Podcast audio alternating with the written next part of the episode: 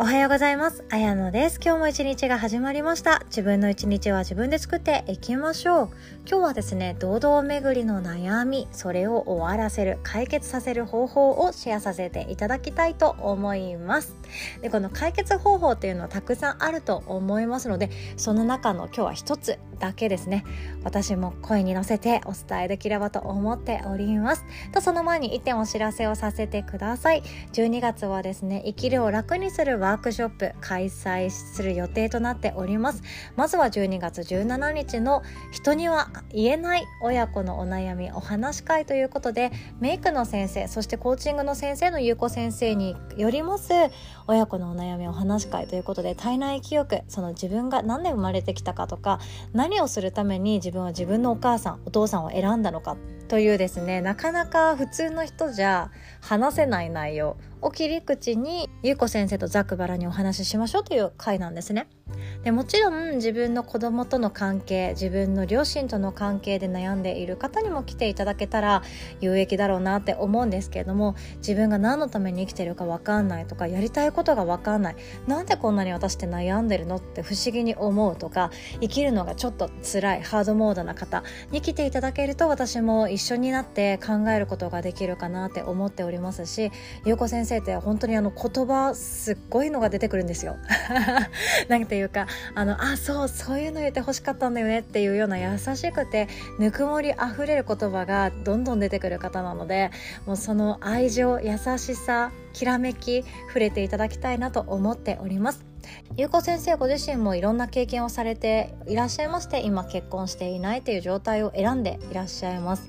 なのでですねやりたいことって見つからなくってしかも自分って何がしたいんだろうって不安になる方多いと思うんですけどもそれを一緒になって親身に考えてくれると思うんですよね。でそして翌日の12月18日土曜日の夜8時からは今ここさんによります生きるを楽にする心の栄養素ということで人間関係対人関係をイージーにしたい。もっともっと自分の取り巻く人間関係をこれからも楽に乗り越えていきたいなっていう方向けのワークショップとなっております。自分の人生もそうですし自分のその周りにいらっしゃる人たちの人生も生きるを楽にするっていうことはできるようになっていくと思うんですね。に加えてカウンセラーさんやセラピストさんなど1対1のお仕事人の心とちゃんと向き合うお仕事をされていらっしゃる方にも来ていただけたらきっとあの使える内容かなとは思っておりますのでぜひともお待ちしております。どちらもですねね。詳細はヨガの日のホームページに載っておりますので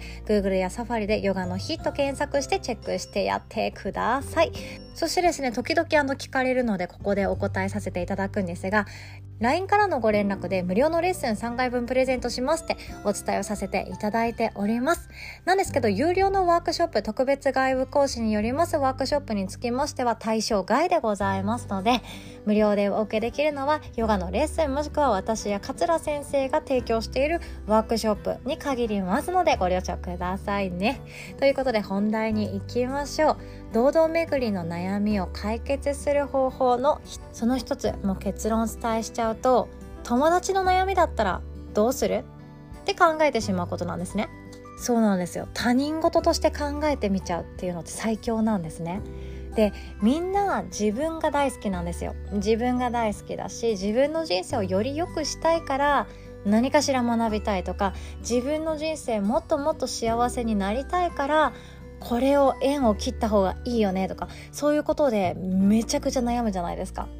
で職場の人間関係もそうだと思いますし仕事自体に対しても私はこれ一生続けていていいのかどうか不安っていうことってあると思うんですよね。でも今月この仕事辞めちゃったら私家賃払えなくなっちゃう食費が払えなくなっちゃう子供の教育費が払えなくなっちゃうからいや続けるしかないよねえでもこれでいいのかなっっていうその堂々巡り的な不安とか悩みって堂々巡りっていうからには多分ですね一回解決したもうこれでいいんだって思ったとしてもまた悩んでいることめっちゃあると思うんですよ。そうありのままで生きるってその「アナ雪」のエルサもそうなんですけどうちの娘がエルサ大好きです。ね、そうそのエルサが「アナ雪」その初めの方ですね2じゃなくて初めの方はあの「レッド・イット・ゴー」って言ってありのままで生きるっていうのがテーマになってあの曲を中心に映画を作る人たちっていうのはその曲を中心に構成を考えてきたそうです。であの曲っていうものが大人も子供も共感できる部分がめちゃくちゃ多かったと思うんですよね。ありのままに生きてよかったんだとか本当だったら両親が望んでいない自分の真の姿かもしれないけど私はこれでいいっていうふうに決めて自分の人生を自分で切り開いていくっていうようなことをやっているあの曲素晴らしいですよね。でもその後ってまたあのエルさんのところにアナが訪れて過去の自分にはもう戻れないしこれからどうやっていったらいいかわからない。だからもう私は一人でここで生きていきたいって決めたのにまた悩むんですよね。私はやっぱり周りの人に迷惑をかけている全部自分のせいだっていう風に自分のことを追い込んでしまうエルサっていうその姿があります。ディズニー映画の中だからすっごい壮大な話になってると思うんですけど近い自分たちの周辺のことでも同じようなことってありません？職場でうまくいかない。人間関係もうまくいかない。周りの目が気になるいろんなことがあるかもしれない。でも私はお給料分しっかり働いているし自分の仕事も、まあ、できることも増えてきたし評価されることも増えてきた。じゃあ私はこのままでいいじゃないか。よし頑張って明日も月曜日頑張って仕事行くぞって日曜日の夕方気合を入れたとしても月曜日通勤途中に思い描くことって言うとあやっぱりちょっと気持ちが乗らないなとかだったりするかもしれないですよね。でまた誰かから怒られたりとか聞きたくないような言葉が耳に入ってきてしまったらあやっぱり私ってこの職場離れた方がいいのかもしれない。辛いな息苦しいな。でもどこに行けばいいのやらみたいな形で迷子になっていく。でもなんだかんだ自分がまたですね学びを得たりあとは誰かと話したりあとは勉強会に出たり本を読んだりいろんなアクション行動をとっていくとまたあ私はこれでいいんだ。だってお給料分働いてるじゃないか。自分に誇りを持とう。よし行くぞと思って会社に行くけどもまた同じようなことで悩んでる。っていうことであると思うんですよね。学生時代とかも思い返してみてください。人間関係って言ったらかっこいいんですけどその友達との関係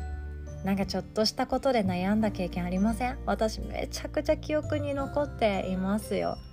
本当自分のことが大好きだし大切だし自分自身に対して痛い目を見てほしくない傷ついてほしくないからいろんなよからぬ妄想までしちゃってまた悩んじゃう堂々巡りの悩みを繰り返しちゃうっていうことってあると思います。私自身もそうなんですね。一回決断してしまったことってまた悩んでることが多いです。でもそんな時に自分自身のその執着しているような堂々巡りの悩み悩みたくないけどずっと悩んでしまうんだよこのことに関してはっていう悩みが他人のことだったらどうです？他人が自分が抱えている悩みのようなことでずっと悩んでいる。じゃあ例えば2人でカフェに行きましたと。その友達が自分と全く同じ悩みをシェアしてくれていやずっと私このことばっかりで悩んでんだよね。どうしようどうしよう。ってカフェでコーヒー飲みながら伝えて来られたら多分冷静に対応できると思うんですよ。冷静に対応できそうな気がしてきません？あそんなことさ考えても仕方がないじゃんとかそんなこと未来にならないと分かんないじゃんとかそれってきっと相手に聞いてみないと分かんない話だよねとか。いやじゃあ転職しちゃえばいいじゃん。それだけスキルがあるんだったらどこで環境を選んだ方がいいと思うよ。みたいな形で具体的にシンプルにかつ冷静に 物事を判断できるし対処できると思うんですよね。でもどうです？それが自分の悩みだったらまた悩むんですよ。堂々巡りするんですね。なので自分が堂々巡りしてキリがないなっていうことずっとここに縛られてるなっていうことは友達にもしその話悩みを相談されたら自分はどう対処するかっていうことを考えてみてください。そうすると自分が自分に対して最高にいい抜群の解決策を提供できるカウンセラーになれると思います。あなたのことを知り尽くしたあなた自身で解決してあげることができます。ということで今日はこんなお話でございました。限定配信の音声プレミアムパートナーも私も楽しくシェアさせていただいておりますみんなに聞いてほしいではなくて私の仲間に聞いてほしいここだけの話などもしておりますご興味がある方はこの音声の概要欄の URL からチェックしてやってください。ということで今日も最後までお聴きくださり、いつも本当に本当にありがとうございます。お互い素敵な一日を作っていきましょう。おしまい。